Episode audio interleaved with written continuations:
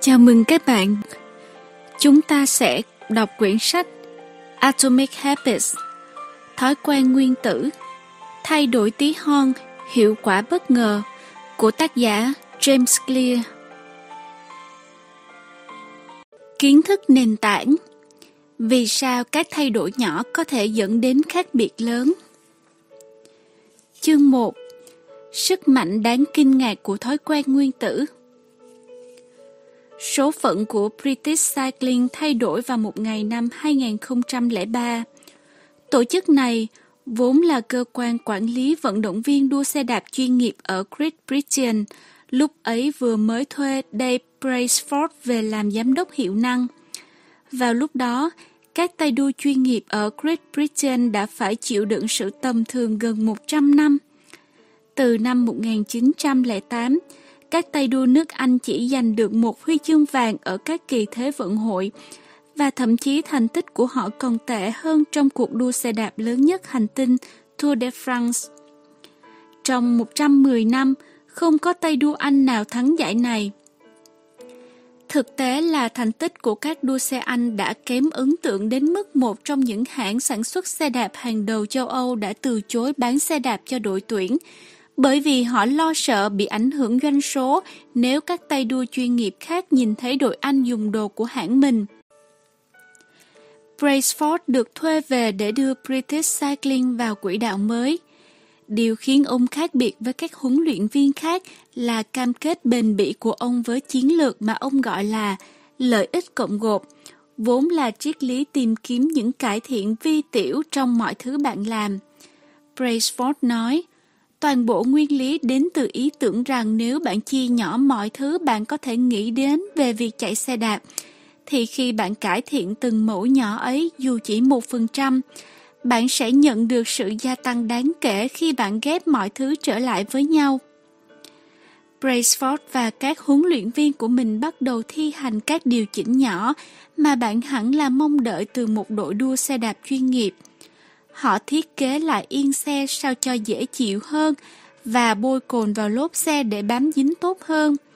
Họ yêu cầu các tay đua mặc loại quần đùi da nhiệt bằng điện để duy trì nhiệt độ lý tưởng cho cơ bắp trong khi đạp xe và dùng cảm biến phản hồi sinh học để giám sát phản ứng của mỗi vận động viên với một loại bài tập nhất định.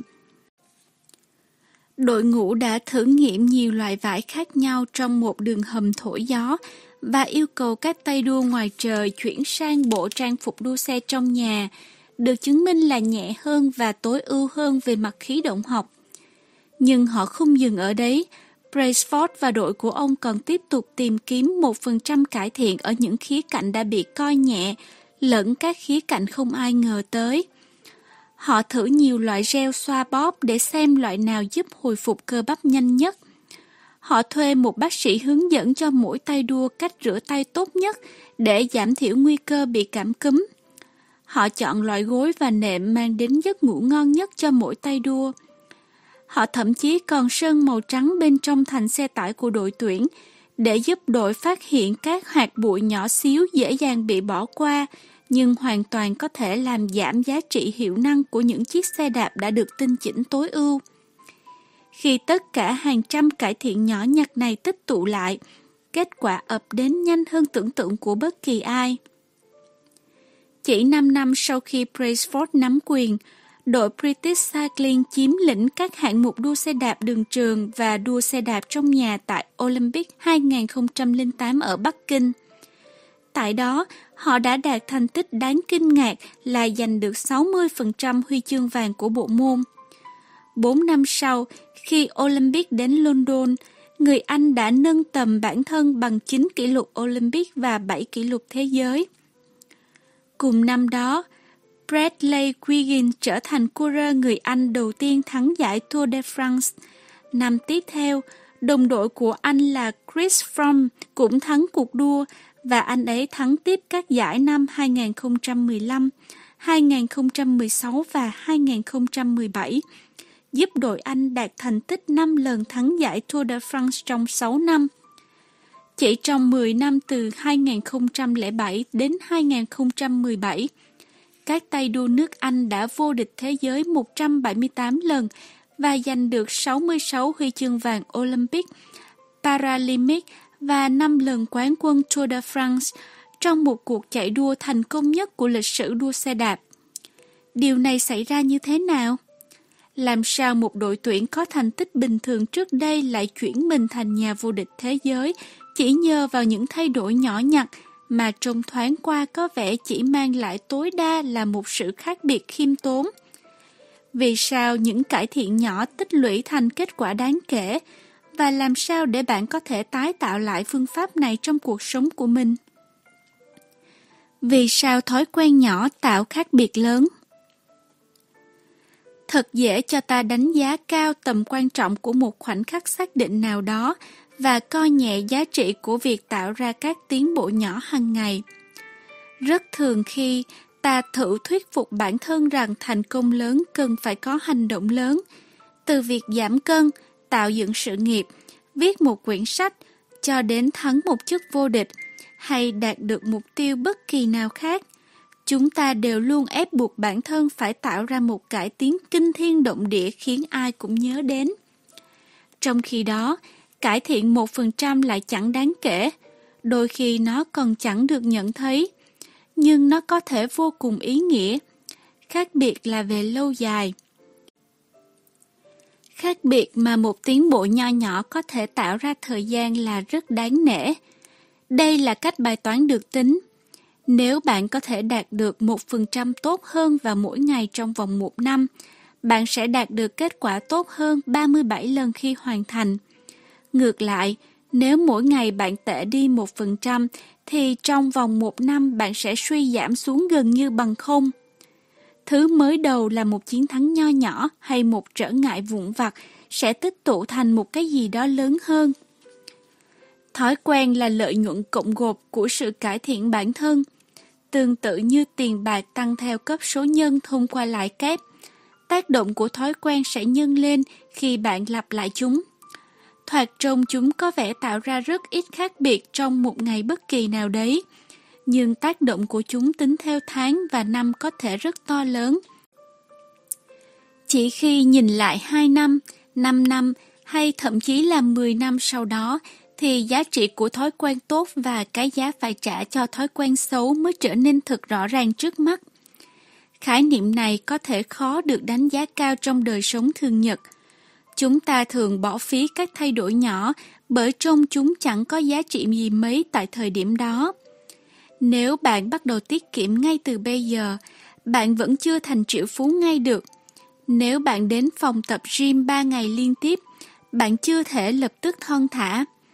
Nếu bạn học tiếng quan thoại một giờ liền tối nay, bạn cũng chưa thể thành thạo một ngôn ngữ. Chúng ta thay đổi một ít, nhưng kết quả dường như không bao giờ đến ngay, thế là ta lại trượt trở lại nếp cũ. Không may là tốc độ chuyển biến chậm lại là điều kiện thuận lợi cho thói quen xấu trượt dài. Nếu hôm nay bạn ăn một bữa kém lành mạnh, kim đo của cái cân không dịch chuyển mấy. Nếu tối nay bạn làm việc muộn và bỏ quên gia đình mình, họ sẽ tha thứ cho bạn thôi. Nếu bạn trì hoãn dự án của mình tới ngày mai, rồi cũng sẽ có đủ thời gian cho bạn hoàn thành sau đó. Rất dễ hủy bỏ một quyết định đơn lẻ. Nhưng khi chúng ta lặp lại một phần trăm sai sót, ngày qua ngày, bằng cách lặp lại các quyết định tệ hại, nhân bản các sai lầm vụn vặt và hợp lý hóa những cái cớ nhỏ nhặt, thì các lựa chọn độc hại sẽ ghép lại thành kết của cuộc độc hại. Đó là quá trình tích lũy rất nhiều bước đi sai lầm, một phần trăm sụt giảm đây đó, cuối cùng dẫn đến một rắc rối to. Tác động gây ra bởi một thay đổi trong các thói quen của bạn tương tự với tác động gây ra khi bạn dịch chuyển chỉ vài độ quỹ đạo của một chiếc máy bay. Hãy tưởng tượng bạn đang bay từ Los Angeles đến thành phố New York. Nếu một phi công từ sân bay LAX điều chỉnh hướng bay chỉ 3,5 độ về phía nam, bạn sẽ hạ cánh ở Washington DC thay vì New York. Một thay đổi nhỏ như thế gần như khó nhận ra được khi cất cánh. Mũi máy bay chỉ chệch đi một vài mét. Nhưng khi khuếch đại lên toàn bộ nước Mỹ thì bạn sẽ đáp xuống một nơi nào đó cách đó hàng trăm cây số. Tương tự, một thay đổi nhỏ trong thói quen thường ngày có thể hướng cuộc đời bạn đến một điểm hạ cánh rất khác. Đưa ra một quyết định tốt hơn một phần trăm hay tệ hơn một phần trăm dường như vô nghĩa vào thời điểm ấy, nhưng trải qua một khoảng thời gian đủ dài để tạo nên một đời người. Các lựa chọn này sẽ quyết định sự khác biệt giữa việc bạn là ai và bạn đã có thể là ai. Thành công là sản phẩm của thói quen hàng ngày, không phải của một cuộc biến hình một lần trong đời. Điều đó có nghĩa là không cần biết hiện tại bạn thành công hay thất bại như thế nào.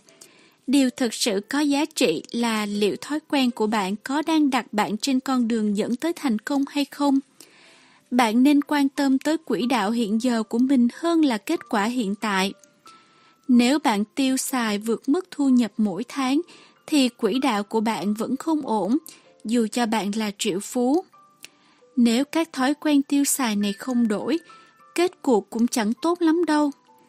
Ngược lại, dù là bạn đang phá sản, nhưng nếu bạn chịu khó tiết kiệm một ít một tháng, thì bạn đang đi trên con đường dẫn đến tự do tài chính, kể cả khi bạn đang di chuyển chậm hơn mình mong muốn.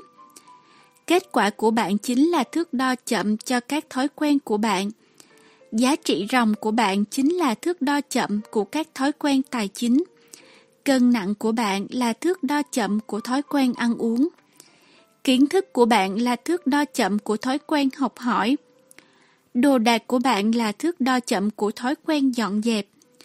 Bạn nhận được từ chính những hành động lặp đi lặp lại của mình. Nếu bạn muốn dự đoán điểm đến của bạn trong đời, điều cần làm chính là lần theo đường cong quỹ đạo của các thành tựu nhỏ hoặc thất bại nhỏ và xem xem lựa chọn hàng ngày của bạn gộp lại sau 10 hay 20 năm sẽ như thế nào. Bạn có đang tiêu nhiều hơn số tiền mình kiếm được mỗi tháng? Bạn có đang chịu khó đến phòng tập gym mỗi tuần? Bạn có đang đọc sách và học hỏi điều mới mỗi ngày? Những trận chiến nho nhỏ như vậy chính là điều sẽ định nghĩa cái tôi tương lai của bạn. Thời gian sẽ phóng đại đường biên giữa thành công và thất bại. Nó sẽ nhân lên bất kỳ thứ gì bạn nuôi dưỡng. Thói quen tốt biến thời gian trở thành đồng minh, thói quen xấu biến thời gian trở thành kẻ thù. Thói quen chính là con dao hai lưỡi. Thói quen xấu có thể bào mòn bạn bao nhiêu thì thói quen tốt có thể bồi đắp bạn lên bấy nhiêu. Điều này là lý do vì sao việc hiểu cặn kẽ chi tiết là điểm mấu chốt. Bạn cần hiểu được cách thức thói quen hoạt động và làm thế nào thiết kế chúng theo cách bạn ưa thích để tránh nửa nguy hiểm kia của lưỡi dao. Thói quen có thể cộng gộp vì lợi ích của bạn hoặc chống lại bạn. Cộng gộp tích cực Hiệu suất cộng gộp Hoàn thành thêm một nhiệm vụ bất kỳ tự thân nó đã là một cuộc chiến thành công trong một ngày của bạn. Tuy vậy, nó còn đóng góp giá trị thêm vào toàn bộ sự nghiệp của bạn. Việc bạn có thể tự động hóa một nhiệm vụ cũ hoặc thành thạo một kỹ năng mới còn có thể có tác dụng lớn hơn nữa. Bạn có thể thực hiện càng nhiều nhiệm vụ mà không cần suy nghĩ bao nhiêu thì não bạn càng được tự do tập trung vào các lĩnh vực khác bấy nhiêu.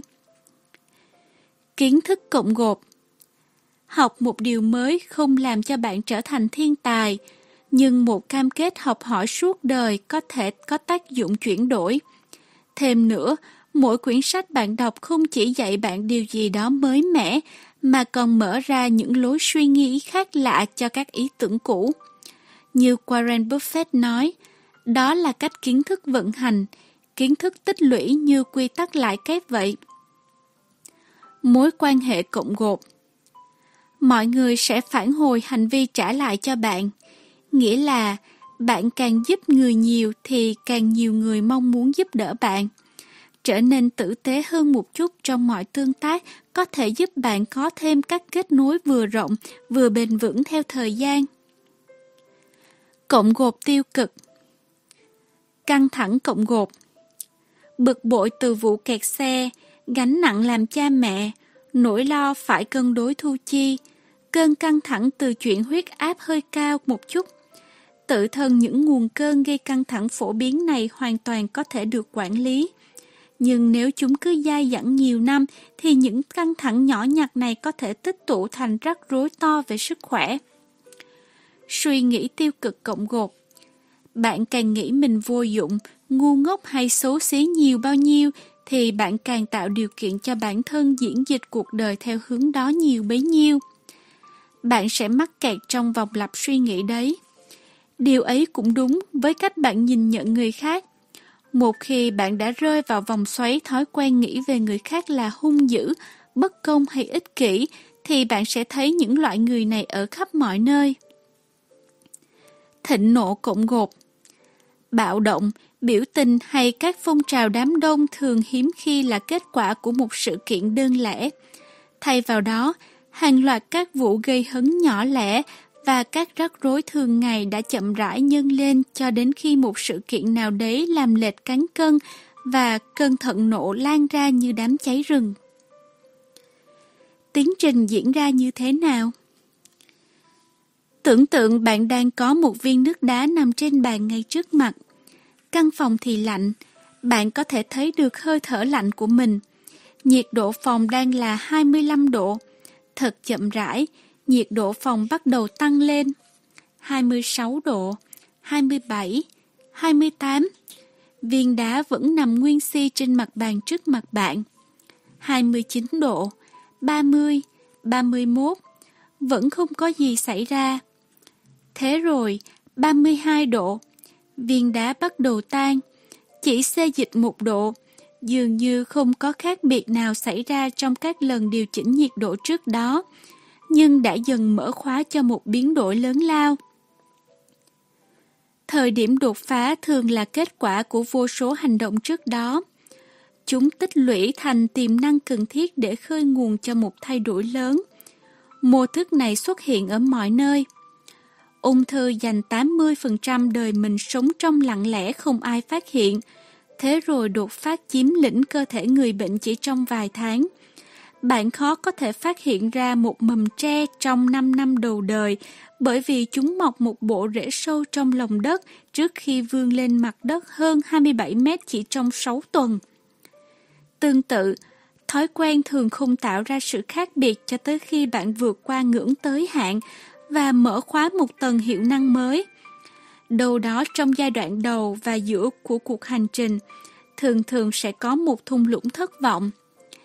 Bạn kỳ vọng mình sẽ tăng tiến theo một con đường tuyến tính và thật là bực mình khi các thay đổi dường như chẳng có tác dụng gì mấy trong những ngày đầu tiên, những tuần hay thậm chí là những tháng đầu. Cảm giác như mình chẳng đi đến đâu cả. Nhưng nó chính là con dấu xác nhận của bất kỳ một quá trình tích lũy nào. Các kết quả mạnh mẽ nhất đang đợi đằng sau. Đây là một trong những nguyên nhân cốt lõi vì sao người ta khó xây dựng thói quen bền vững như vậy. Mọi người tạo ra các thay đổi nhỏ, không nhìn thấy kết quả hữu hình và quyết định dừng lại. Bạn nghĩ, mình đã chạy bộ mỗi ngày suốt cả tháng. Vì sao mình không thấy cơ thể có chút thay đổi nào hết vậy? Một khi loại suy nghĩ này xuất hiện thì ta rất dễ gạt bỏ thói quen tốt ra một bên. Thế nhưng để tạo ra một khác biệt có ý nghĩa thì thói quen cần phải tồn tại đủ lâu để đột phá giai đoạn bình nguyên này. Tôi gọi đó là bình nguyên năng lực tiềm ẩn. Nếu bạn thấy mình đang vật lộn mãi với một thói quen mới có lợi hay là phá bỏ một thói quen cũ có hại, thì điều đó không có nghĩa là bạn đã đánh mất khả năng cải thiện. Thường đó là do bạn vẫn chưa vượt qua được bình nguyên năng lực tiềm ẩn than thở về chuyện mình chưa thành công dù đã nỗ lực, thì cũng tựa như là đang càm ràm vì sao cục nước đá không tan ra khi bạn gia nhiệt cho nó từ 25 lên 31 độ. Công sức của bạn không hề bỏ phí đâu. Nó chỉ là đang tích lũy. Tất cả biến đổi này sẽ xảy ra vào độ thứ 32. Một khi bạn đột phá tầng bình nguyên năng lực tiềm ẩn, người đời sẽ gọi đó là thành công trong một đêm. Người ngoài sẽ chỉ thấy một biến cố kịch tính nhất thay vì những sự kiện âm thầm diễn ra trước đó. Chỉ có bạn biết đó là toàn bộ công sức mình đã kiên trì từ rất lâu. Cả khi bạn cảm thấy mình không tiến bộ chút nào, đã làm cho bước nhảy hôm nay trở nên khả dĩ. Điều này tựa như áp lực địa chấn phiên bản con người vậy. Hai mảng kiến tạo có thể va chạm say sát với nhau trong hàng triệu năm, áp lực dần dần tích tụ theo thời gian. Rồi một ngày nào đó, chúng cọ sát lên nhau thêm một lần nữa, theo cùng một kiểu đã diễn ra từ trước đến giờ. Nhưng lần này sức ép trở nên quá lớn, một trận động đất nổ ra, thay đổi có thể mất nhiều năm trước khi toàn bộ xảy ra một lần. Thành thạo một cái gì đó đòi hỏi sự nhẫn nại. Thành thạo một cái gì đó đòi hỏi sự nhẫn nại. Đội San Antonio Spurs, một trong những đội bóng rổ thành công nhất lịch sử giải NBA, treo một câu trích ngôn từ nhà cải cách xã hội Jacob Rees trong phòng thay đồ của họ. Khi dường như không có thứ gì hiệu quả, thì tôi đi ra ngoài quan sát một người cắt đá đang đập vào tảng đá. Có lẽ cũng phải trăm lần mà không thấy có một vết nứt nào cả. Vậy mà vào lần gõ thứ 101, tảng đá nứt làm đôi. Và tôi hiểu rằng không phải cái nhát gõ cuối cùng đó làm nó vỡ ra, mà là toàn bộ những gì đã xảy ra trước đó. Hình 2. Bình nguyên năng lực tiềm ẩn Chúng ta thường kỳ vọng tiến trình sẽ diễn ra theo tuyến tính, hoặc giả ít nhất là ta muốn nó xảy ra nhanh. Thực tế là kết quả từ nỗ lực của ta thường có độ trễ nhất định. Phải đến nhiều tháng hay nhiều năm sau, ta mới nhận ra giá trị thực sự của công sức đã bỏ ra trước đó. Điều này có thể dẫn đến thung lũng thất vọng, nơi người ta cảm thấy thoái chí sau khi bỏ ra hàng tuần, hàng tháng trời nỗ lực mà không đạt được kết quả gì. Tuy vậy, công sức này không hề bỏ phí, chỉ đơn giản là công sức đang được tích lũy. Phải đến rất lâu sau đó thì giá trị trọn vẹn của các nỗ lực trước đây mới lộ diện. Những điều lớn lao luôn đến từ các khởi đầu nho nhỏ. Hạt mầm của mỗi thói quen đều bắt nguồn từ một quyết định nhỏ lẻ. Nhưng khi quyết định ấy được lặp đi lặp lại, một thói quen sẽ nảy nòi và lớn mạnh. Rễ của nó sẽ bám vào đất và cành nhánh sẽ phát triển. Nhiệm vụ phá bỏ một thói quen có hại cũng tựa như đào bỏ tận gốc một cây sồi lâu năm bên trong chúng ta. Và xây dựng một thói quen tốt cũng giống như khi bạn đang tưới tắm một bông hoa xinh xắn tại thời điểm này. Nhưng điều gì quyết định liệu ta có thể gắn bó với một thói quen đủ lâu để vượt qua bình nguyên năng lực tiềm ẩn và đột phá ở bờ bên kia? Điều gì đã khiến cho một số người trượt vào các thói quen không mong muốn trong khi người khác thì đang tận hưởng của các tác động kép của thói quen tốt? Tạm quên đi mục tiêu, chú tâm vào hệ thống.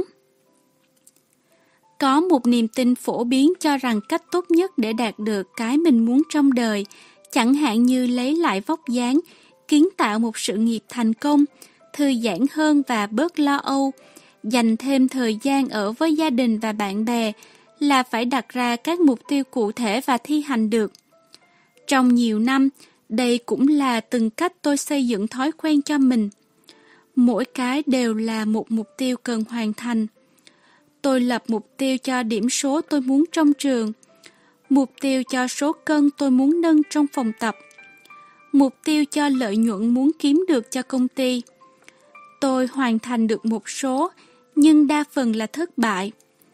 Cuối cùng thì tôi bắt đầu nhận ra kết quả của mình có rất ít sự liên quan đến mục tiêu mình đặt ra và lại cực kỳ liên quan đến hệ thống mà tôi đã theo. Điểm khác biệt giữa hệ thống và mục tiêu là gì? Tôi học được điều này từ Scott Adam, họa sĩ đứng sau bộ truyện tranh Dear Bird.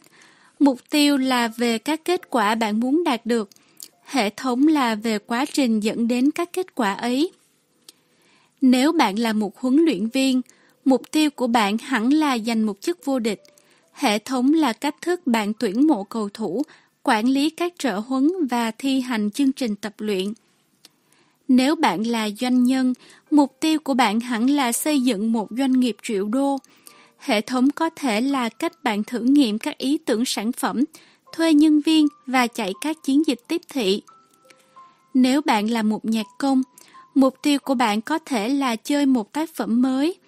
Hệ thống của bạn có thể là tần suất bạn luyện tập, cách bạn chia nhỏ và xử lý những phân đoạn khó và cách bạn nhận phản hồi từ nhạc sư. Bây giờ đến câu hỏi thú vị. Nếu bạn hoàn toàn phớt lờ mục tiêu và chỉ tập trung vào hệ thống thôi, thì bạn có thành công không? Lấy ví dụ, nếu bạn là một huấn luyện viên bóng rổ và bạn bỏ qua hoàn toàn mục tiêu giành chức vô địch, bạn chỉ tập trung vào những mục mà đội bạn tập luyện hàng ngày, thì bạn vẫn đạt được kết quả ý chứ? Tôi cho là được. Mục tiêu của mọi môn thể thao là hoàn thành với số điểm cao nhất. Thế nhưng thật là kỳ cục nếu suốt cả trận đấu ta chỉ chăm chăm nhìn vào bảng hiển thị điểm số. Cách thức duy nhất để thực sự chiến thắng là làm cho mình tốt hơn mỗi ngày. Nhà vô địch Super Bowl ba lần Bill Walsh từng nói, điểm số tự nó đến. Điều này cũng đúng cho các lĩnh vực khác trong đời. Nếu bạn muốn kết quả tốt hơn thì bạn nên quên việc đặt mục tiêu đi. Thay vì vậy hãy tập trung vào hệ thống. Ý tôi là gì? Mục tiêu hoàn toàn vô dụng mà. Tất nhiên là không phải thế. Mục tiêu có tác dụng rất tốt trong việc định hướng, nhưng hệ thống mới thực sự hiệu quả cho việc tiến bộ. Hàng đống vấn đề sẽ phát sinh nếu bạn dành quá nhiều thời gian nghĩ về mục tiêu và không còn đủ thời giờ thiết kế hệ thống thực hiện mục tiêu ấy nữa. Vấn đề 1. Người thắng lẫn kẻ thua đều có cùng mục tiêu. Việc thiết lập mục tiêu đang là một nạn nhân của định kiến về người sống sót. Chúng ta tập trung vào người đã chiến thắng, những kẻ sống sót và hiểu sai rằng các mục tiêu tham vọng dẫn tới thành công của họ chính là nguyên nhân của chiến thắng, trong khi đã bỏ qua những người có cùng mục tiêu đấy nhưng đều không có thành công. Mỗi một vận động viên Olympic đều mong muốn giành được huy chương, mỗi một ứng viên tìm việc đều mong muốn giành được vị trí. Và nếu người thành công lẫn người thất bại đều chia sẻ cùng một mục tiêu, thì mục tiêu không phải là thứ phân biệt người thắng với kẻ bại. Không phải mục tiêu thắng giải Tour de France là lực đẩy cho các tay đua nước Anh vươn lên vị trí dẫn đầu. Có lẽ mỗi một năm trước khi thực sự bước lên bục vinh quang, họ đều mong muốn thắng cuộc, như tất cả đội thi đấu khác. Mục tiêu đã luôn ở đó. Chỉ khi họ thi hành hệ thống các cải tiến nhỏ liên tục thì họ mới đạt được kết quả khác đi. Vấn đề 2 Đạt được mục tiêu chỉ là một thay đổi tạm thời. Tưởng tượng bạn có một căn phòng bừa bộn và bạn đặt mục tiêu dọn dẹp nó. Nếu bạn gom đủ năng lượng để thu dọn, thì bạn sẽ có một căn phòng sạch sẽ gọn gàng vào lúc này. Nhưng nếu bạn tiếp tục duy trì tính luộm thuộm hoặc vẫn giữ thói quen tích trữ đồ đạc từ lúc đầu đã dẫn đến một căn phòng lộn xộn như bây giờ, thì sớm muộn gì bạn cũng sẽ lại thấy một núi đồ linh tinh và ngồi cầu mong mình có thêm nhiều động lực nào đấy. Bạn sẽ thấy mình mãi chạy theo một kết quả như cũ, bởi vì bạn không thay đổi hệ thống đằng sau nó. Bạn xử lý một triệu chứng mà không xem xét nguyên nhân. Đạt được mục tiêu chỉ thay đổi cuộc sống của bạn trong khoảnh khắc. Đó là quan niệm phản trực giác về sự cải thiện. Ta nghĩ ta cần phải thay đổi kết quả, nhưng kết quả không phải là vấn đề. Cái chúng ta thực sự cần thay đổi là các hệ thống đã dẫn tới kết quả này. Khi bạn xử lý vấn đề trên bệnh diện kết quả, bạn chỉ giải quyết được ở mức độ tạm thời. Để cải thiện được tốt hơn, bạn cần giải quyết vấn đề ở cấp độ hệ thống. Sửa chữa đầu vào rồi thì đầu ra tự chúng sẽ thay đổi. Vấn đề 3. Mục tiêu sẽ giới hạn hạnh phúc của bạn. Có một giả định ngầm đằng sau mỗi mục tiêu là chừng nào tôi đạt được mục tiêu, tôi mới hạnh phúc. Vấn đề trong trạng thái tinh thần của người đặt mục tiêu lên hàng đầu đó là họ liên tục đặt hạnh phúc qua một bên cho đến khi đạt được cột mốc tiếp theo. Tôi đã rơi vào cái bẫy này nhiều lần tới mức tôi đã không thôi đếm nữa. Hàng năm trời đối với tôi, hạnh phúc luôn là thứ gì đó xa vời mà chỉ có cái tôi tương lai mới được hưởng. Tôi tự hứa với lòng là Khi nào tôi lên được 10 ký phần cơ hoặc giả công ty của tôi được lên báo New York Times thì mình sẽ được thư giãn. Thêm nữa, mục tiêu tạo ra một mâu thuẫn, hoặc cái này hoặc cái kia. Hoặc bạn đạt được mục tiêu mình đề ra và thành công, không thì bạn thất bại và đáng thất vọng. Bạn tự đóng khung tinh thần mình vào một phiên bản hạn hẹp về hạnh phúc. Đây là một sai lầm. Thường thì con đường đời thực sự của ta hiếm khi sẽ khớp hoàn toàn với hành trình ban đầu ta vẽ ra trong đầu. Giới hạn mức độ hài lòng của bản thân vào một kịch bản trong khi có rất nhiều con đường dẫn tới thành công thì thật vô lý. Trạng thái tinh thần của người đặt hệ thống lên hàng đầu lại có chứa thuốc giải. Khi bạn yêu cái quá trình hơn là sản phẩm thì bạn không cần đợi bản thân cho phép mình hạnh phúc. Bạn hài lòng khi thấy hệ thống của mình đang vận hành và một hệ thống có thể thành công trong nhiều hình thái khác nhau, không chỉ theo một cách mà bạn hình dung ban đầu. Vấn đề 4. Mục tiêu sẽ trục trặc với các quá trình dài hạn. Sau cùng thì, một tư duy hướng tới mục tiêu có thể tạo ra hiệu ứng yo-yo. Rất nhiều tay đua luyện tập vất vả hàng tháng trời, nhưng khi họ vượt qua vạch đích thì họ thôi không tập luyện nữa. Cuộc đua không còn ở đó để làm động lực cho họ. Khi tất cả khổ luyện của bạn chỉ tập trung vào một mục tiêu nhất định, thì sau khi mục tiêu ấy đã đạt được, cái gì còn lại để thúc đẩy bạn tiến bước?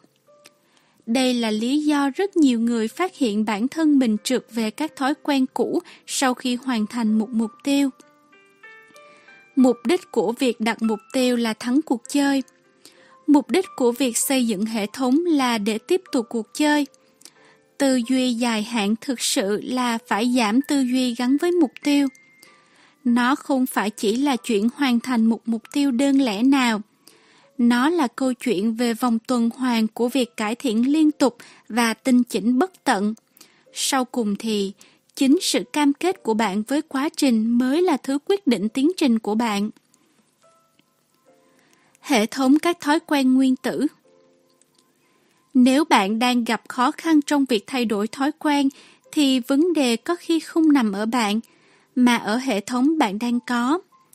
Các thói quen xấu lặp đi lặp lại không phải bởi vì bạn không muốn thay đổi, mà vì bạn đang có hệ thống thay đổi chưa phù hợp. Đừng vươn đến tầm mục tiêu, hãy đặt chân trên bình diện hệ thống. Hãy tập trung vào hệ thống tổng thể hơn là một mục tiêu đơn lẻ. Đó chính là chủ đề cốt lõi của quyển sách này. Nó cũng là một trong những ý nghĩa sâu xa đằng sau cụm từ nguyên tử. Đến lúc này, bạn hẳn đã nhận ra thói quen nguyên tử là từ để chỉ một thay đổi nhỏ, một lợi nhuận biên, một cải thiện một phần trăm. Thế nhưng thói quen nguyên tử không phải chỉ là một thói quen cũ bất kỳ nào, dù nhỏ bao nhiêu. Chúng là những thói quen nhỏ, thành phần của một hệ thống lớn hơn. Cũng giống như nguyên tử là khối thành phần tạo nên phân tử, thì thói quen nguyên tử chính là khối thành phần tạo nên các kết quả phi thường. Thói quen cũng tương tự như nguyên tử trong đời sống chúng ta vậy. Mỗi thói quen là một đơn vị nền tảng đóng góp vào sự tiến bộ chung của bạn. Đầu tiên, các nếp sinh hoạt nhỏ này dường như không đáng kể, nhưng nhanh thôi chúng sẽ bồi đắp lẫn nhau và thúc đẩy các thành công lớn hơn rồi nhân lên đến một mức độ vượt xa khỏi giá trị đầu tư ban đầu của chúng. Chúng vừa nhỏ lại vừa vĩ đại. Đây chính là ý nghĩa của cụm từ thói quen nguyên tử, một nếp sống hoặc một thói quen thường xuyên không chỉ nhỏ và dễ làm, mà còn là khởi nguồn của một sức mạnh phi thường, một thành tố của hệ thống tăng trưởng cộng gộp. Tóm tắt chương Thói quen là lợi nhuận cộng gộp của việc phát triển bản thân. Đạt được một phần trăm tốt hơn mỗi ngày sẽ vô cùng có lợi về lâu dài. Thói quen là một con dao hai lưỡi. Chúng có thể làm việc cho bạn, nhưng cũng có thể chống lại bạn. Đó là lý do vì sao việc hiểu rõ ngọn ngành là cần thiết. Các thay đổi nhỏ thường có vẻ như không tạo nên khác biệt mấy cho tới khi bạn vượt qua ngưỡng tới hạn. Kết quả mạnh mẽ nhất của bất kỳ quá trình cộng gộp nào cũng có độ trễ. Bạn cần nhẫn nại. Một thói quen nguyên tử là một thói quen nhỏ, thành phần của một hệ thống lớn hơn. Giống như nguyên tử là khối thành phần tạo nên phân tử. Thói quen nguyên tử chính là khối thành phần tạo nên các kết quả phi thường. Nếu bạn muốn kết quả tốt hơn, thì hãy quên việc đặt mục tiêu đi. Thay vào đó, hãy tập trung vào hệ thống. Đừng vươn đến tầm mục tiêu, hãy đặt chân trên bình diện hệ thống. Chương 2 Thói quen định hình căn tính con người bạn như thế nào và ngược lại. Vì sao lại dễ lặp lại một thói quen xấu và khó hình thành một thói quen tốt đến như vậy? Chẳng mấy thứ có thể ảnh hưởng mạnh mẽ đến cuộc sống của bạn nhiều cho bằng việc cải thiện thói quen hàng ngày. Vậy mà vào thời điểm này năm tới, nhiều khả năng là bạn vẫn sẽ làm cùng một thứ như bây giờ thay vì điều gì đó tốt hơn. Thông thường, ta sẽ cảm thấy khó khăn để duy trì các thói quen tốt quá vài ngày, ngay cả với nỗ lực thực tâm và động lực thi thoảng bùng phát. Các thói quen như rèn luyện thân thể, thiền tập, viết nhật ký hay nấu ăn thường sẽ dễ dàng trong một hai ngày, rồi sau đó sẽ trở thành một mối phiền phức. Tuy vậy, một khi thói quen được hình thành, chúng dường như sẽ gắn bó mãi với ta, đặc biệt là các thói quen không mong muốn. Bất chấp dự định của ta tốt đẹp thế nào, các thói quen kém mà lành mạnh như ăn vặt, xem tivi quá nhiều, trì hoãn hay hút thuốc dường như không thể nào loại bỏ được. Thay đổi thói quen là một việc khó bởi hai lý do. Một, chúng ta đang cố gắng thay đổi sai việc và hai, chúng ta đang cố gắng thay đổi thói quen sai cách. Trong chương này, tôi sẽ thảo luận ở điểm đầu tiên và trong các chương tiếp theo, tôi sẽ trả lời ý thứ hai. Sai lầm đầu tiên của ta là cố thay đổi sai việc. Để hiểu ý tôi đang nói, mời bạn xem xét ba cấp độ mà thay đổi có thể diễn ra. Bạn có thể hình dung nó giống như các lớp của củ hành. Lớp đầu tiên là thay đổi kết quả đầu ra. Cấp độ này liên quan đến thay đổi kết quả, giảm cân, xuất bản một quyển sách, giành chức vô địch. Phần lớn các mục tiêu bạn đề ra sẽ gắn với cấp độ thay đổi này. Lớp thứ hai là thay đổi quy trình. Cấp độ này gắn với thay đổi thói quen và hệ thống, thực hiện một kế hoạch rèn luyện mới ở phòng gym, giải phóng bàn làm việc để tiến trình công việc trôi chảy hơn, thực hành thiền tập. Đa phần các thói quen bạn xây dựng được sẽ gắn với cấp độ này. Lớp thứ ba và là lớp sâu nhất, đó là thay đổi căn tính. Cấp độ này liên quan đến việc thay đổi niềm tin, thế giới quan của bạn, sự tự nhận thức về bản thân, sự đánh giá của bạn về mình và người khác. Phần lớn các niềm tin, giả định và thiên kiến bạn đều gắn với cấp độ này. Đầu ra là cái mà bạn muốn có, quy trình là cái bạn làm, và căn tính là cái bạn tin. Khi nói đến việc xây dựng thói quen bền vững, khi nói đến chuyện xây dựng một hệ thống cải thiện một phần trăm, thì vấn đề không nằm ở chỗ cấp độ nào tốt hơn hay tệ hơn cấp độ kia. Tất cả các cấp độ thay đổi đều hữu hiệu theo cách riêng của nó. Vấn đề nằm ở phương hướng thay đổi. Nhiều người bắt đầu quá trình thay đổi thói quen bằng cách tập trung vào cái họ muốn đạt được. Điều này dẫn ta đến thói quen dựa trên đầu ra, nên thay thế bằng việc xây dựng thói quen dựa trên căn tính. Với cách này, chúng ta bắt đầu bằng việc tập trung vào con người mà ta muốn trở thành. Bạn hãy tưởng tượng hai người đang cai thuốc. Khi được mời một điếu, người đầu tiên nói, Không, cảm ơn, tôi đang cố cai thuốc. Nghe có vẻ là một câu trả lời hợp lý, nhưng trong thâm tâm người này vẫn tin rằng mình là một người hút thuốc đang cố gắng trở nên khác đi. Họ đang hy vọng hành vi của mình sẽ thay đổi, trong khi vẫn giữ niềm tin cũ. Người thứ hai từ chối bằng câu trả lời, Không, cảm ơn, tôi không hút thuốc. Đây chỉ là một khác biệt nhỏ, nhưng câu phát biểu này là dấu hiệu cho một sự chuyển đổi trong căn tính. Hút thuốc là một phần của đời sống cũ, chứ không phải là con người bây giờ của người này. Họ không còn định nghĩa bản thân là một người hút thuốc nữa. Phần đông mọi người thậm chí còn không nhận ra được sự thay đổi này trong căn tính khi họ bắt đầu tiến bộ. Họ chỉ nghĩ rằng, tôi muốn thon thả hơn, đầu ra, và nếu tôi kiên trì chế độ ăn kiêng này thì tôi sẽ thon thả. Quá trình Họ đặt ra mục tiêu và quyết định hành động cần phải thực thi để đạt được mục tiêu mà không ý thức về các niềm tin thúc đẩy các hành động này. Họ không thay đổi cách họ nhìn về mình và không nhận ra rằng căn tính cũ có thể phá hỏng mọi kế hoạch thay đổi của bản thân. Đằng sau mỗi hệ thống hành động đều có một hệ thống niềm tin. Ví dụ như hệ thống dân chủ được xây dựng trên nền tảng các niềm tin như tự do, luật của đa số và bình đẳng xã hội. Chế độ độc tài có một hệ thống niềm tin rất khác như quyền lực tuyệt đối và phục tùng nghiêm ngặt. Bạn có thể tưởng tượng ra nhiều cách để lôi kéo nhiều phiếu bầu trong một thể chế dân chủ, nhưng hành vi như thế không bao giờ xảy ra trong chế độ độc tài cả. Đó không phải là căn tính của chế độ ấy. Bầu cử là hành vi không thể thi hành trong một hệ thống niềm tin như vậy. Một mô thức tương tự diễn ra khi chúng ta thảo luận về cá nhân, tổ chức hay xã hội. Luôn luôn có một hệ thống niềm tin và giả định định hình một hệ thống và một căn tính đằng sau các thói quen. Hành vi mà không tương thích với cái tôi thì sẽ không bền vững.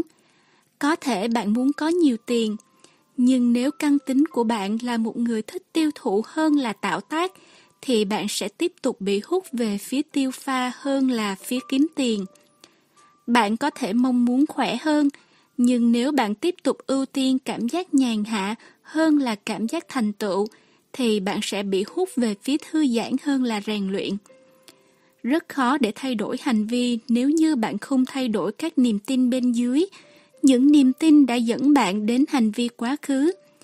Bạn có một mục tiêu mới và một kế hoạch mới, nhưng bạn vẫn chưa đổi con người hiện tại của bạn.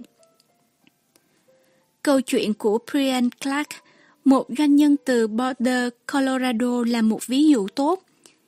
Kể từ khi bắt đầu nhớ được thì tôi đã thấy mình có thói quen cắn móng tay.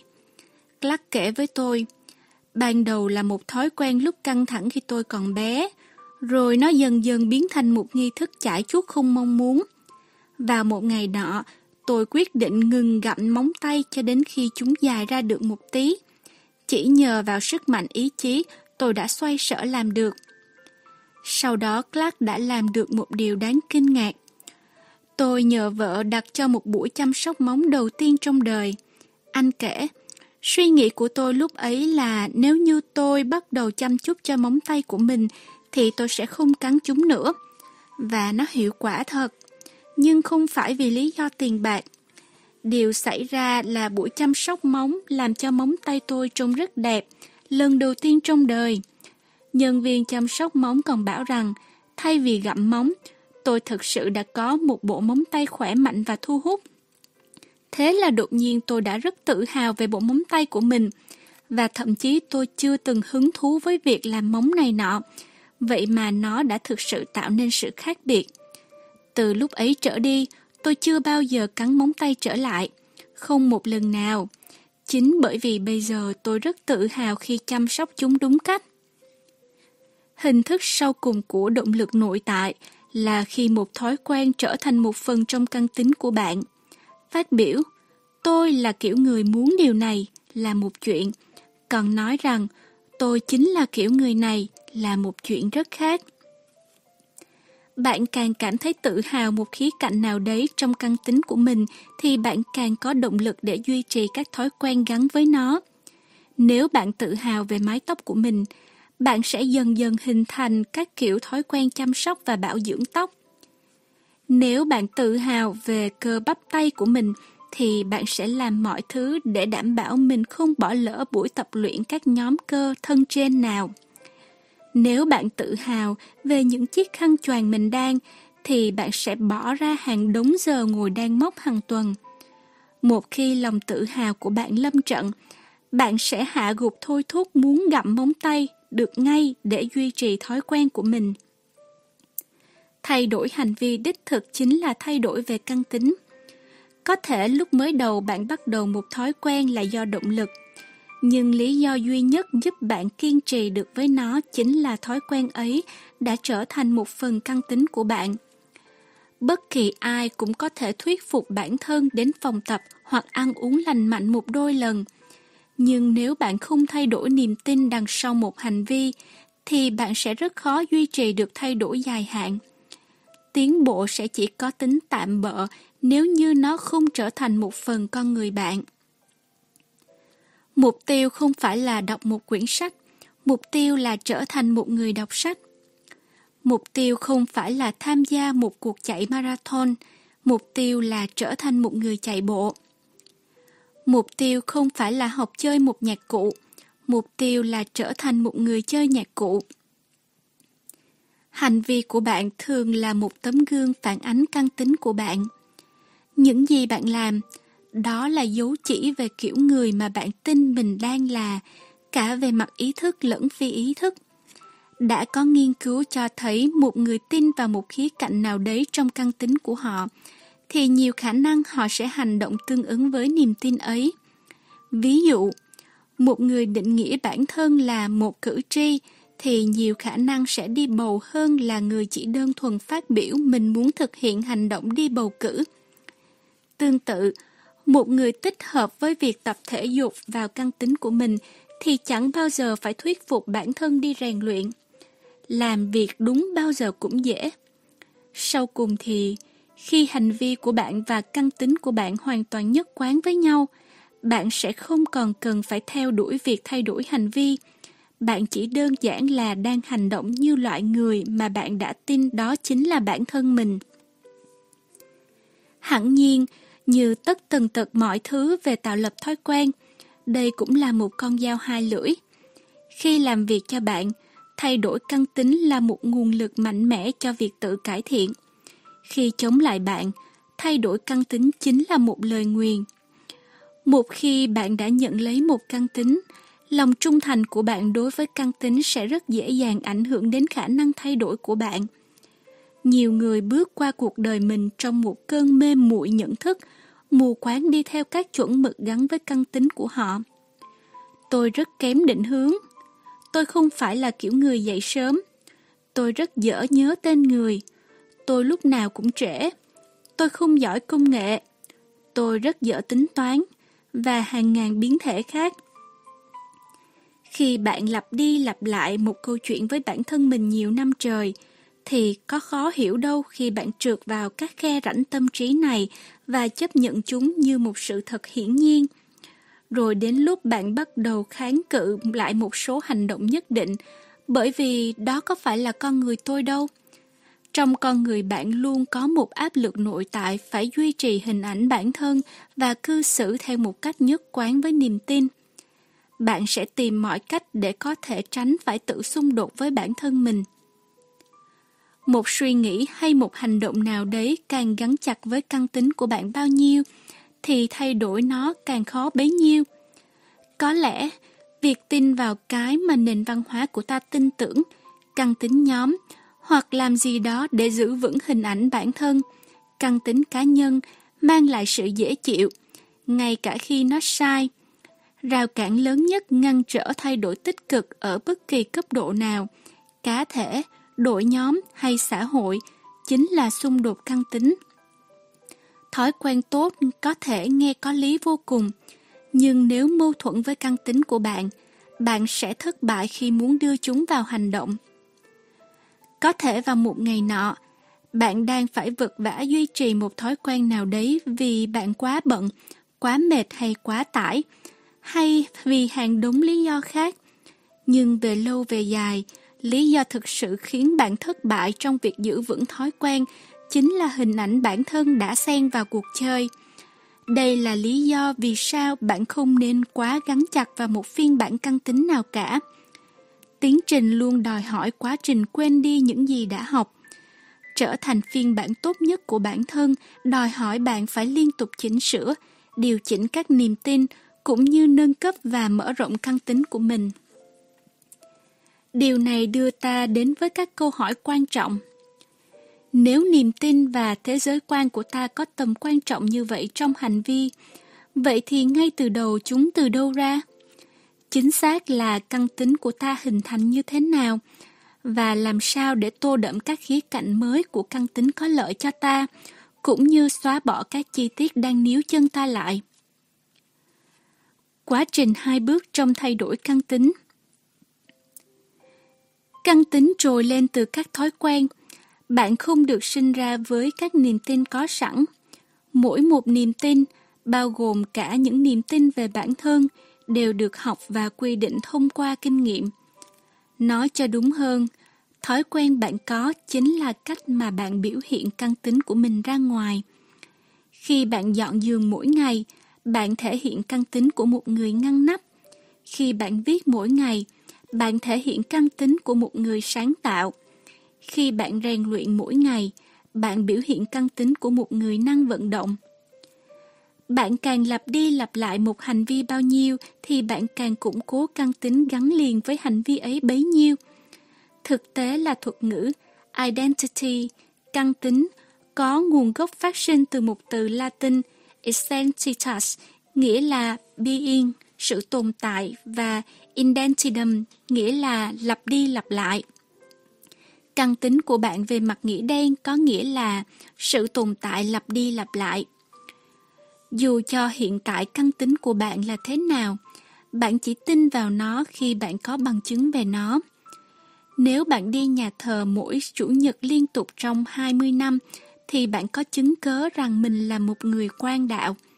Nếu bạn học bài môn sinh học một giờ mỗi tối, bạn có bằng chứng cho thấy mình chăm chỉ. Nếu bạn duy trì tới phòng tập kể cả khi trời đổ tuyết, thì bạn có bằng chứng cho thấy bạn cam kết rèn luyện thân thể. Bạn có càng nhiều bằng cớ cho một niềm tin, thì bạn tin vào nó càng mạnh mẽ. Trong phần lớn giai đoạn thanh thiếu niên, tôi chưa bao giờ coi mình là một tác giả. Nếu bạn hỏi bất kỳ giáo viên trung học hay giảng viên nào đó ở đại học của tôi, họ sẽ trả lời rằng tôi chỉ là một người viết tạm tạm, nhiều nhất là vậy, chắc chắn không phải là người nổi bật. Khi tôi bắt đầu nghiệp viết của mình, tôi xuất bản một bài viết mỗi thứ hai và thứ năm trong vài năm đầu tiên. Khi bằng chứng tăng lên thì căn tính tác giả trong tôi mới đậm lên. Tôi chưa bao giờ bắt đầu như một tác giả. Tôi đã trở thành một tác giả thông qua thói quen của mình. Dĩ nhiên, thói quen của bạn không phải là hành động duy nhất ảnh hưởng đến căn tính, nhưng với tác dụng của tần suất, thường chúng lại là yếu tố quan trọng nhất. Mỗi một kinh nghiệm bạn trải qua trong đời đều sẽ điều chỉnh hình ảnh bản thân bạn có. Nhưng hiếm khi nào bạn định nghĩ mình là một cầu thủ bóng đá chỉ vì đã đá quả bóng một đôi lần. Hay xem mình là một họa sĩ chỉ bởi vì mình đã nguyệt ngoạc ra một bức tranh. Tuy nhiên, khi bạn lặp lại hành động này, chứng cớ sẽ tích lũy và hình ảnh bản thân bạn bắt đầu chuyển dịch. Tác dụng của các trải nghiệm một lần có xu hướng mờ đi, trong khi tác dụng của thói quen sẽ được tăng cường theo thời gian. Điều đó nghĩa là thói quen đóng góp phần lớn bằng chứng cho việc định hình căn tính. Theo cách này, quá trình xây dựng thói quen thực sự chính là quá trình hình thành cái tôi. Đây là một tiến trình tiến hóa dần dần. Chúng ta không thay đổi bằng cách ngồi nhịp ngón tay và quyết định rằng mình sẽ trở thành một con người hoàn toàn mới. Chúng ta thay đổi từng chút một, từng ngày một, từng thói quen một. Cái tôi của chúng ta liên tục trải qua công việc tiến hóa từng bước nhỏ. Mỗi một thói quen đều giống như một sự gợi ý. Nè, có khi đây là chính mình. Nếu bạn hoàn thành một quyển sách, có khi bạn là kiểu người thích đọc. Nếu bạn đến phòng tập, có khi bạn là kiểu người thích vận động. Nếu bạn tập chơi guitar, có khi bạn là người thích âm nhạc. Mỗi một hành động bạn thực thi là một lá phiếu cho loại người bạn muốn trở thành. Không có một khoảnh khắc đơn lẻ nào biến đổi niềm tin của bạn đâu. Chỉ có các lá phiếu dồn lại và bằng chứng về phần căn tính mới này hình thành. Đây cũng là một lý do vì sao các thay đổi có ý nghĩa không đòi hỏi tính triệt để. Các thói quen nhỏ có thể làm nên khác biệt ý nghĩa bằng cách cung cấp bằng chứng cho một căn tính mới. Và nếu một thay đổi có ý nghĩa, tức đó là thay đổi lớn. Ấy chính là nghịch lý về việc tạo ra các tiến bộ nhỏ. Kết hợp những điều này lại, bạn có thể thấy rằng thói quen là con đường dẫn đến thay đổi căn tính. Con đường thực tế nhất để thay đổi con người hiện tại của bạn chính là thay đổi điều bạn làm. Mỗi khi bạn viết được một trang, bạn là tác giả. Mỗi khi bạn luyện tập violin, bạn là người chơi nhạc. Mỗi khi bạn bắt đầu rèn luyện thân thể, bạn là vận động viên. Mỗi khi bạn khích lệ nhân viên của mình, bạn là thủ lĩnh. Mỗi một thói quen không chỉ dẫn đến một kết quả nào đó, mà còn trao cho bạn một điều vô cùng quan trọng, tin vào bản thân. Bạn bắt đầu tin rằng mình có thể thực sự hoàn thành được những điều này. Khi các lá phiếu đầy dần lên và bằng chứng bắt đầu biến đổi, câu chuyện bạn tự nói với bản thân cũng bắt đầu thay đổi. Tất nhiên điều ngược lại cũng đúng. Mỗi khi bạn chọn làm theo một thói quen xấu, nó chính là một lá phiếu cho phần căn tính đó. Tin tốt là bạn không cần phải hoàn hảo. Trong bất kỳ cuộc bầu cử nào, luôn luôn có lá phiếu cho cả hai bên. Bạn không cần một lá phiếu tuyệt đối thì mới thắng cử, bạn chỉ cần đa số phiếu. Nếu có bỏ lỡ vài phiếu cho hành vi bất lợi hay thói quen kém hiệu quả thì cũng không sao cả. Mục tiêu đơn giản của bạn chỉ là thắng trong đa số thời gian. Căn tính mới đòi hỏi bằng chứng mới. Nếu bạn tiếp tục bỏ các lá phiếu như trước giờ, bạn sẽ gặt được kết quả giống với trước giờ. Nếu không có gì thay đổi thì sẽ chẳng có điều gì khác đi. Sau đây là quá trình hai bước. 1. Quyết định kiểu người mà bạn muốn trở thành. 2. Chứng minh với bản thân bằng các thắng lợi nho nhỏ. Đầu tiên, bạn hãy quyết định xem bạn muốn trở thành người thế nào. Điều này đúng cho mọi tầm mức, mức độ cá thể, đội nhóm, cộng đồng hoặc tầm mức một quốc gia. Bạn muốn đấu tranh cho điều gì? Nguyên tắc và giá trị của bạn là gì? Bạn mong muốn trở thành ai? Đây là những câu hỏi lớn và nhiều người không chắc mình nên bắt đầu từ đâu, nhưng họ lại biết chắc bản thân muốn loại kết quả nào. Cơ bụng sáu múi, bớt lo âu hơn, hoặc là gấp đôi số lương hiện thời. Điều này cũng tốt thôi. Hãy bắt đầu từ chỗ đó và quay ngược trở lại một chút. Từ các kết quả mà bạn muốn, kiểu người sẽ cho bạn loại kết quả này là người như thế nào?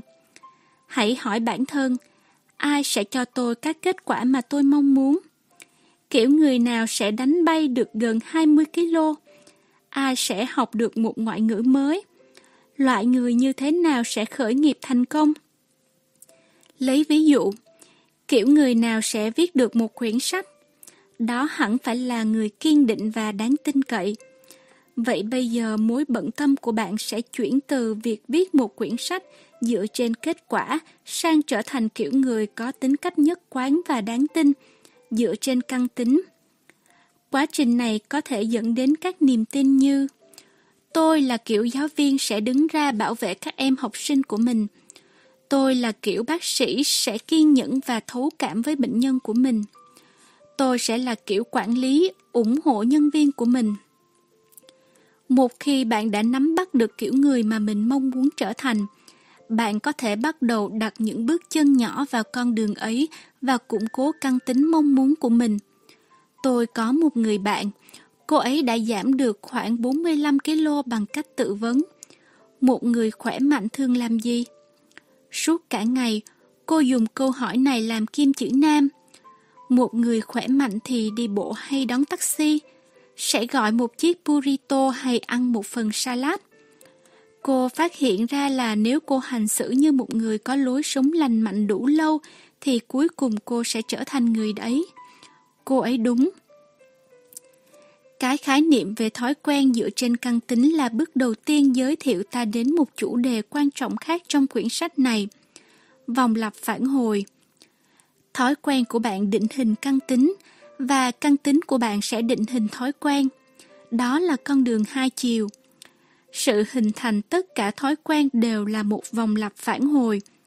Chúng ta sẽ tìm hiểu sâu hơn về khái niệm này trong chương tiếp theo. Nhưng điều quan trọng nằm ở chỗ, hãy để giá trị của bạn, nguyên tắc của bạn và căn tính của bạn thúc đẩy dòng chảy của vòng lặp thay vì các kết quả. Trọng tâm chú ý nên được đặt vào việc trở thành một kiểu người nào đấy, chứ không phải là để đạt được một kết quả cá biệt. Lý do thực sự vì sao thói quen lại quan trọng? Thay đổi căn tính là sao bắt đầu của việc thay đổi thói quen. Phần còn lại của quyển sách sẽ cung cấp cho các bạn hướng dẫn theo từng bước nhằm xây dựng các thói quen tốt hơn về bản thân, gia đình, đội nhóm, công ty cũng như bất kỳ lĩnh vực nào bạn muốn. Nhưng câu hỏi thực sự ở đây là bạn có đang trở thành con người mà bạn muốn trở thành hay không? Bước đầu tiên không phải là cái gì hay như thế nào, mà là ai. Bạn cần biết rõ mình muốn trở thành ai, không thì công cuộc thay đổi của bạn sẽ như con thuyền mất lái. Và đó là lý do tại sao chúng ta bắt đầu từ chỗ này. Bạn luôn có trong mình sức mạnh thay đổi niềm tin của bạn về bản thân. căng tính không phải là thứ đã tạc vào đá. Bạn luôn có lựa chọn cho bất kỳ giây phút nào. Bạn có thể chọn phần căng tính bạn muốn củng cố cùng với thói quen bạn chọn ngay hôm nay. Và điều này đưa ta đến với mục đích sâu xa hơn của quyển sách, cũng như lý do thực sự vì sao thói quen lại quan trọng đến vậy. Xây dựng thói quen tốt hơn không phải là chuyện lấp đầy một ngày của bạn bằng các mẹo vặt cuộc sống, xỉa răng mỗi tối, tắm nước lạnh mỗi sáng hay cố gắng ăn mặc cho đồng bộ ngày qua ngày. Cũng không phải việc đạt được các thước đo bên ngoài như kiếm được nhiều tiền hơn, giảm nhiều cân hơn hay giảm căng thẳng tốt hơn.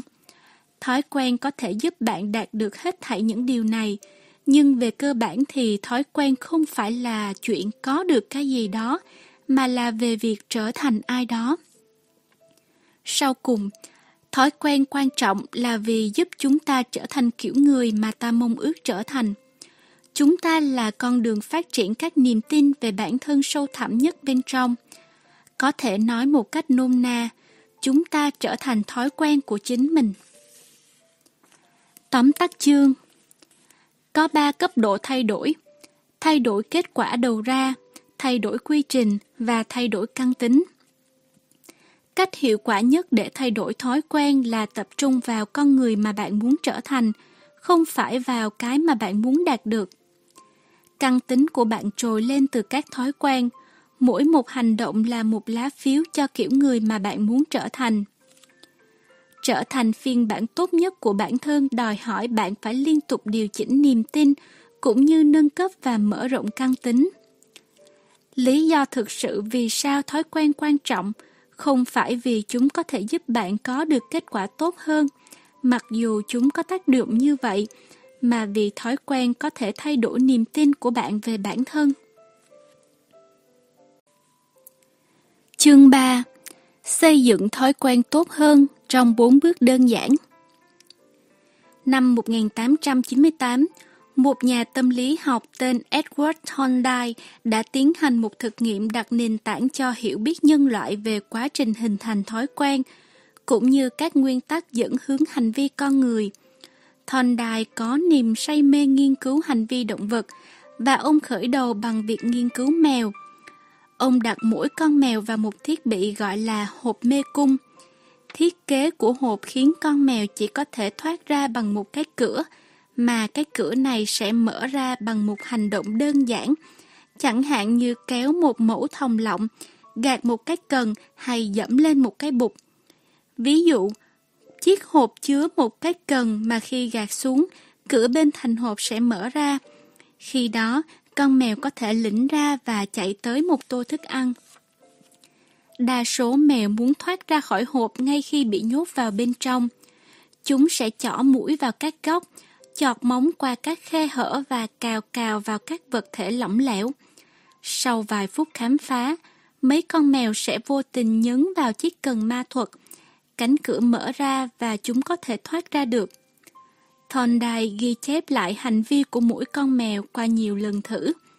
Lúc mới đầu, mấy con mèo đi lại vòng vòng ngẫu nhiên quanh chiếc hộp. Nhưng ngay sau khi cần được nhấn xuống và cửa mở ra, quá trình học tập bắt đầu khởi động. Dần dần, mỗi con mèo đều học được cách gắn hành động nhấn vào cần với phần thưởng là thoát ra khỏi chiếc hộp và có thức ăn. Sau chừng 20 đến 30 lần thử, hành vi này trở nên tự động và thành thói quen. Con mèo có thể thoát ra chỉ trong vài giây. Ví dụ, Thondai ghi nhận con mèo số 12 tốn bao nhiêu đây thời gian để thực thi hành động? 160 giây, 30 giây, 90 giây, 60, 28, 22, 12, 8, 8, 6, 7, vân vân. Trong 3 lần thử đầu tiên, con mèo thoát ra trong trung bình 1,5 phút.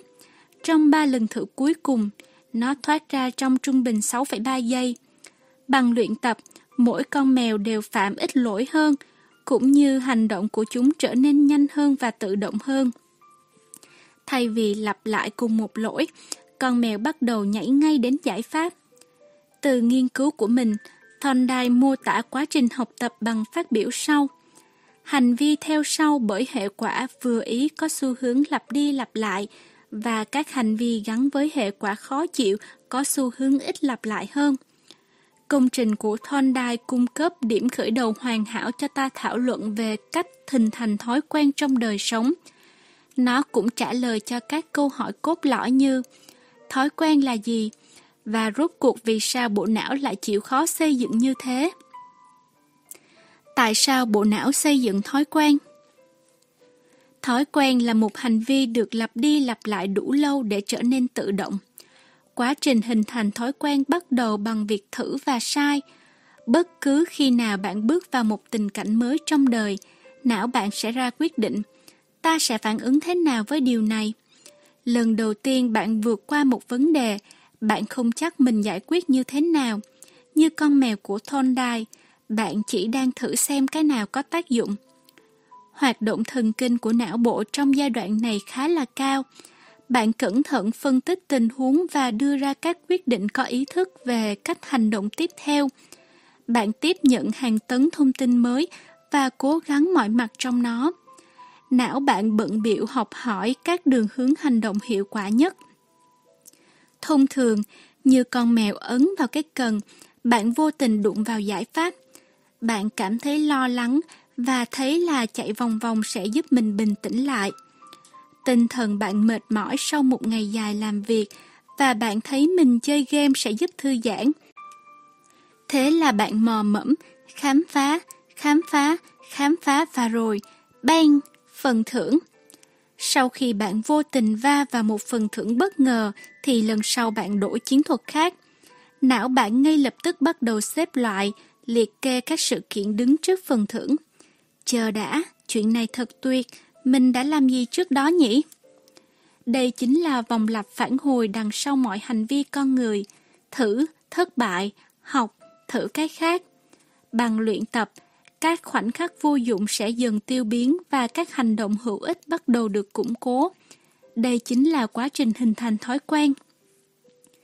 Bất kỳ lúc nào bạn đối mặt với một vấn đề lặp đi lặp lại, não bạn bắt đầu tự động hóa quy trình giải quyết vấn đề ấy. Thói quen chẳng qua là một chuỗi các giải pháp tự động cho những rắc rối và căng thẳng bạn phải đối mặt thường ngày.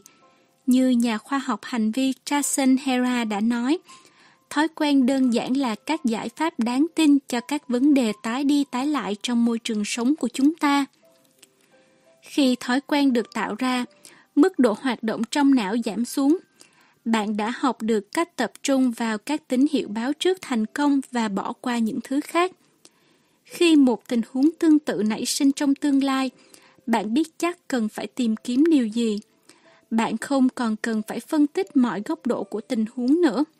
Não bạn bỏ qua quá trình thử và sai và tạo ra một quy luật tinh thần. Nếu thế này thì mình sẽ làm thế kia. Các kịch bản nhận thức này có thể được thi hành một cách tự động bất kỳ lúc nào tình huống tương ứng xảy ra. Thế là bây giờ, Khi nào thấy căng thẳng bạn lại nóng lòng muốn chạy bộ. Khi vừa mới đi làm về, bạn chộp ngay lấy tay cầm chơi video game.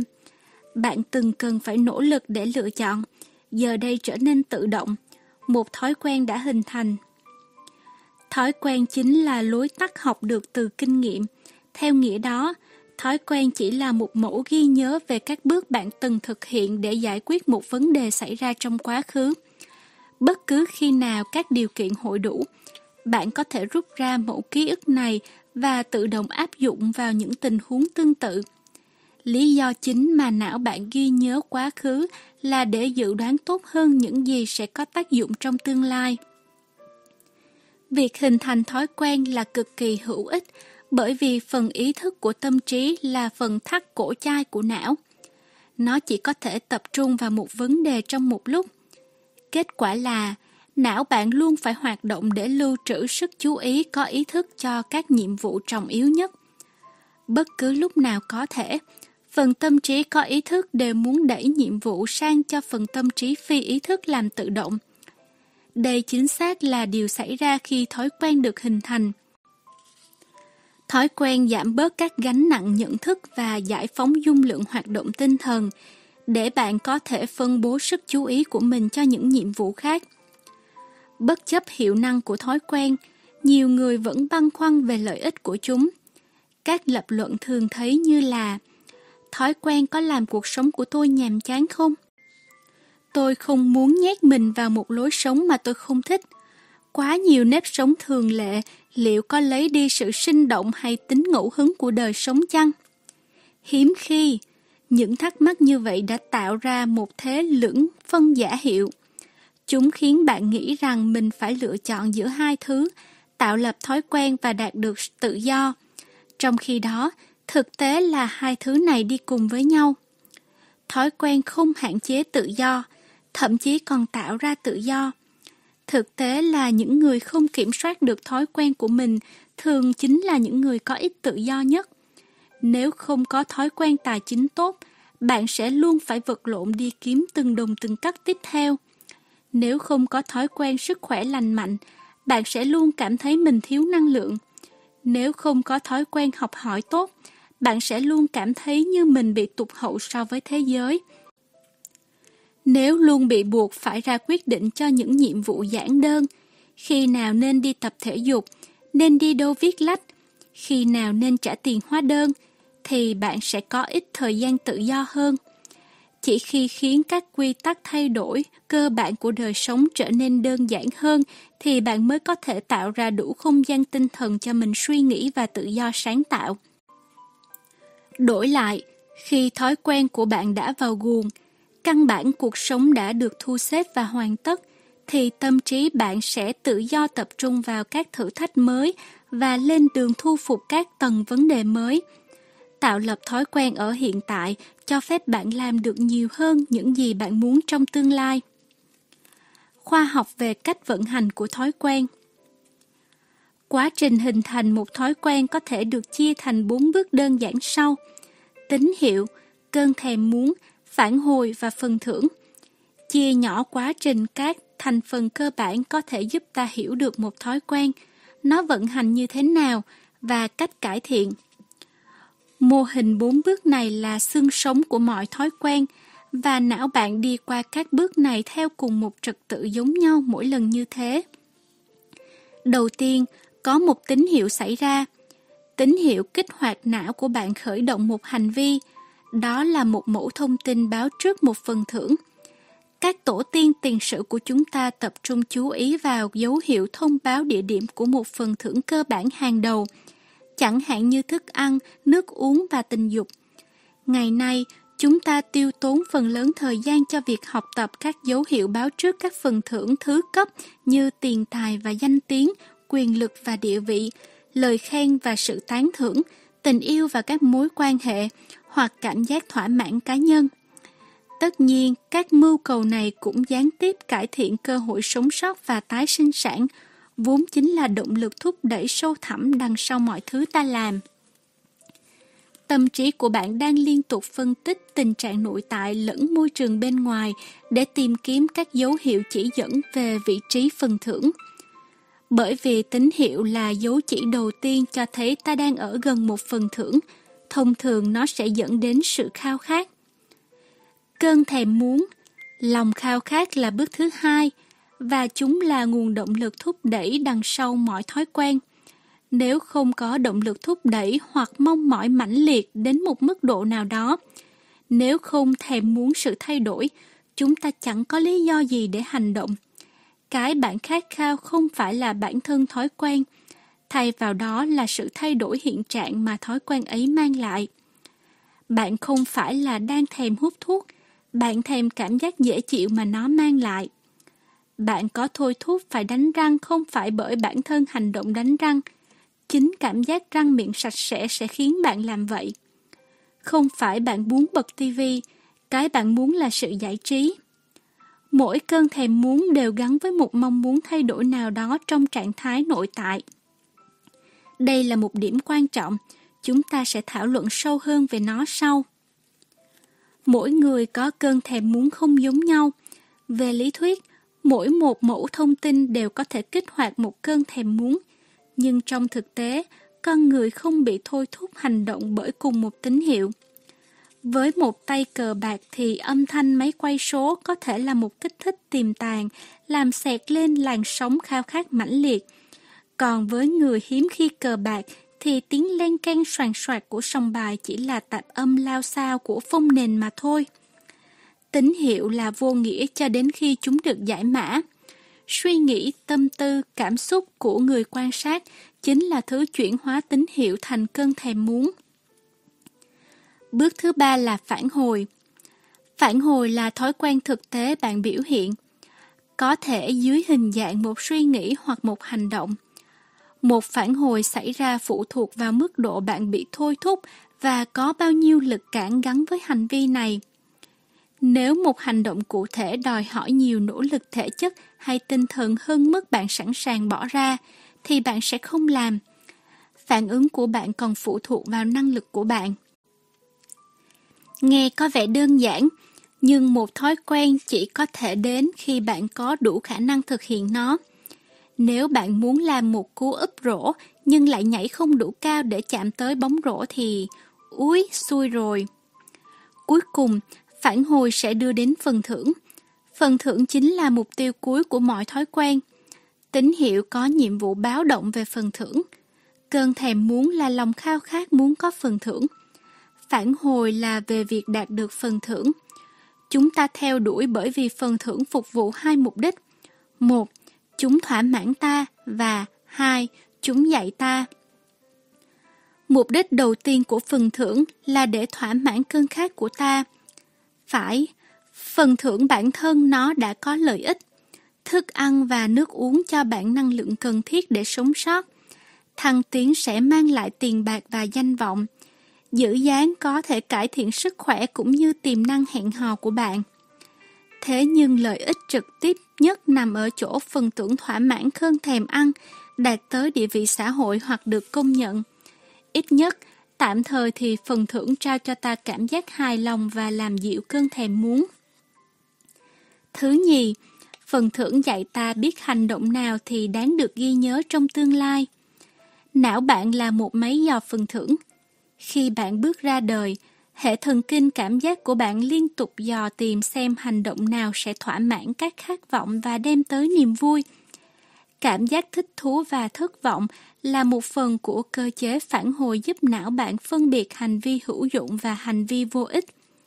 Phần thưởng có vai trò kết thúc vòng lặp phản hồi và hoàn tất một vòng chu kỳ thói quen. Nếu một hành vi cho thấy nó không đủ hiệu dụng trong bất kỳ bước nào của bốn giai đoạn, nó sẽ không trở thành một thói quen. Loại bỏ đi tín hiệu thì thói quen của bạn sẽ không bao giờ bắt đầu hình thành. Giảm bớt cơn thèm muốn, bạn không bao giờ có đủ động lực để hành động. Hoặc giả làm cho hành vi trở nên khó khăn thì bạn cũng không thể thực hiện nó được. Và cuối cùng, nếu phần thưởng không đủ sức thỏa mãn cơn thèm muốn, bạn sẽ không có lý do để lặp lại hành động ấy trong tương lai. Thiếu ba bước đầu tiên, hành vi sẽ không xảy ra. Thiếu cả bốn, hành vi sẽ không lặp lại. Tóm lại, tín hiệu kích hoạt cơn thèm muốn, từ đó làm động lực cho phản hồi, dẫn đến phần thưởng. Phần thưởng sẽ thỏa mãn cơn thèm khác và sau cùng sẽ tạo liên kết với tín hiệu. Cùng với nhau, bốn bước này hợp thành một vòng lặp phản hồi của hệ thần kinh, tín hiệu, cơn thèm muốn, phản hồi, phần thưởng, tín hiệu, cơn thèm muốn, phản hồi, phần thưởng. Chính vòng lặp này giúp bạn tạo nên các thói quen tự động. Vòng chu kỳ này được gọi là vòng lặp thói quen. Quy trình bốn bước này không phải thi thoảng mới xảy ra, thay vì vậy nó là một vòng lặp phản hồi vô tận luôn vận động không ngừng quanh mỗi một khoảnh khắc trong đời sống chúng ta, kể cả ngay lúc này. Bộ não liên tục quét qua môi trường, dự đoán điều sắp xảy ra, thử nghiệm các phản ứng khác nhau và học tập từ kết quả. Toàn bộ quy trình hoàn tất chỉ trong tích tắc của giây và ta sử dụng quy trình này lặp đi lặp lại mà không nhận ra mọi thứ đã được gói ghém vào trong khoảnh khắc trước đó. Chúng ta có thể chia bốn bước này thành hai pha chính, pha vấn đề và pha giải pháp.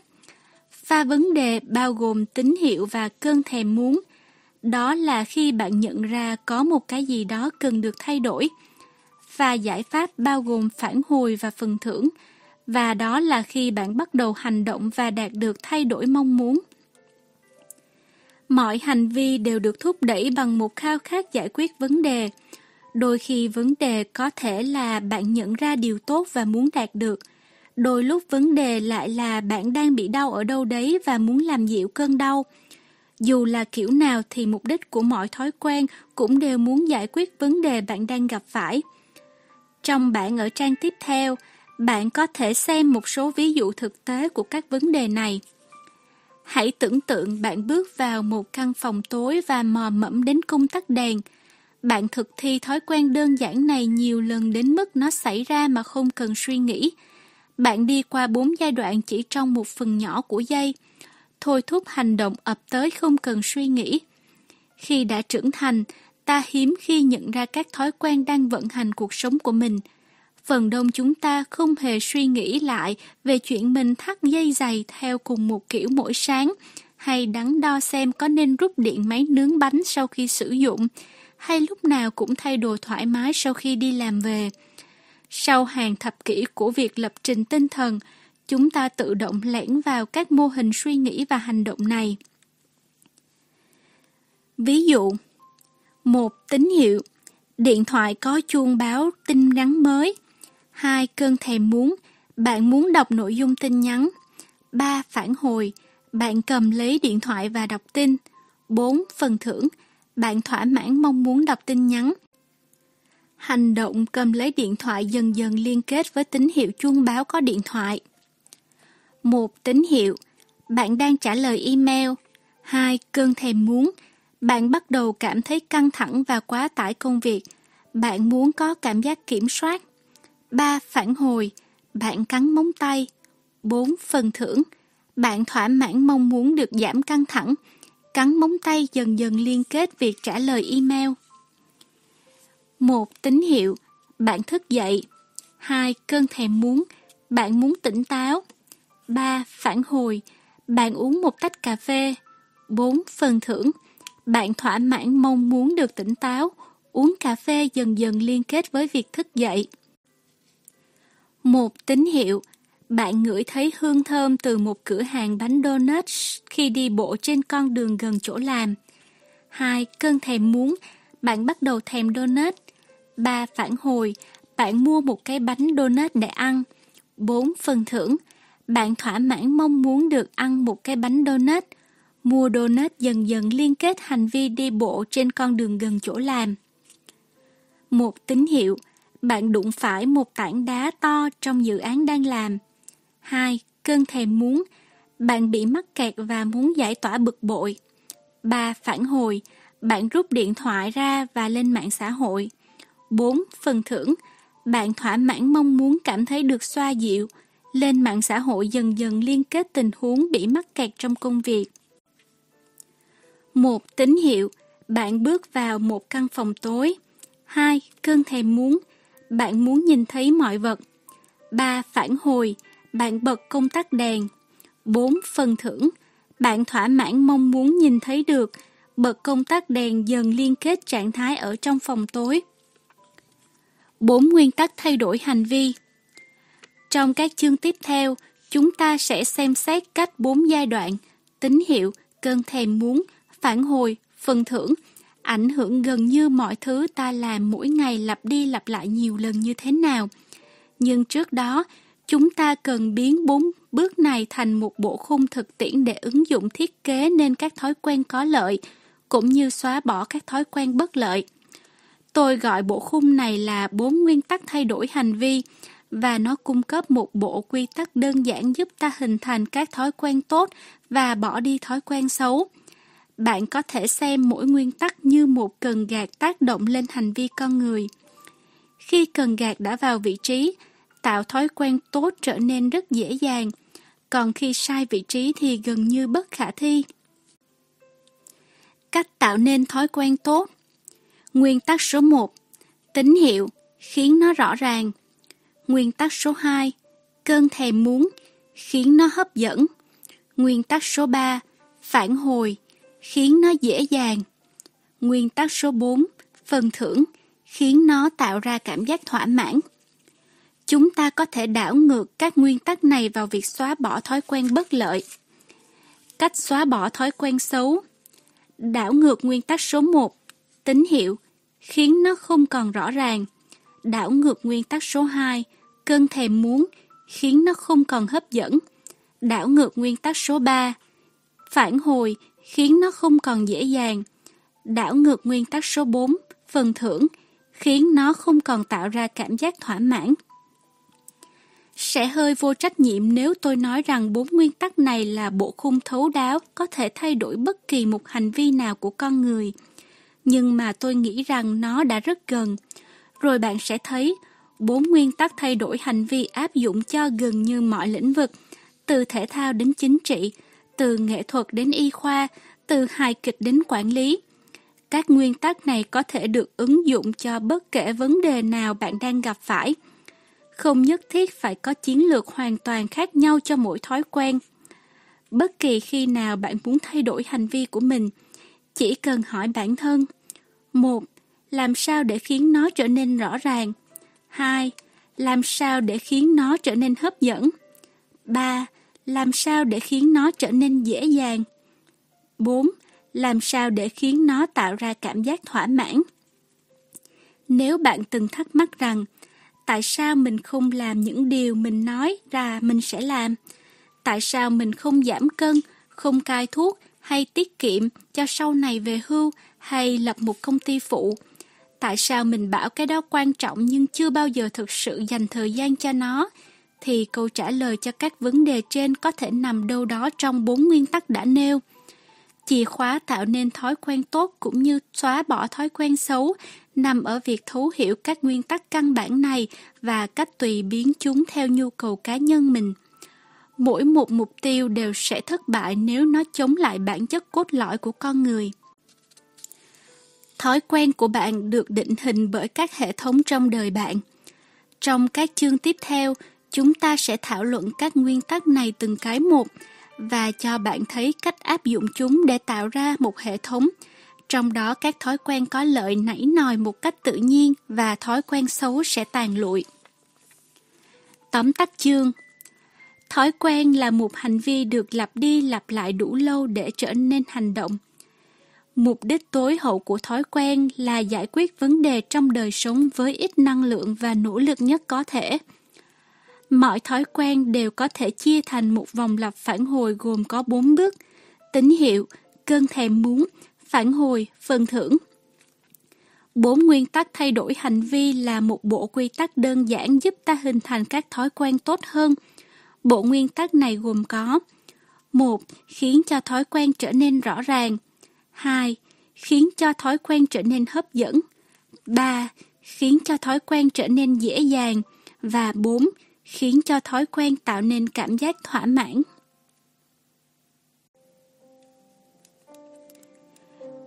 Chúng ta vừa nghe xong phần 1 Kiến thức nền tảng Vì sao các thay đổi nhỏ có thể dẫn đến khác biệt lớn của quyển sách Atomic Habits, Thói quen nguyên tử của tác giả James Clear Cảm ơn các bạn đã đồng hành cùng mình.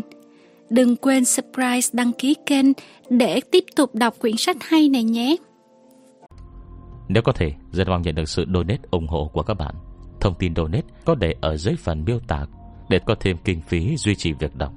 Xin cảm ơn các bạn rất nhiều. Xin chào và hẹn gặp lại.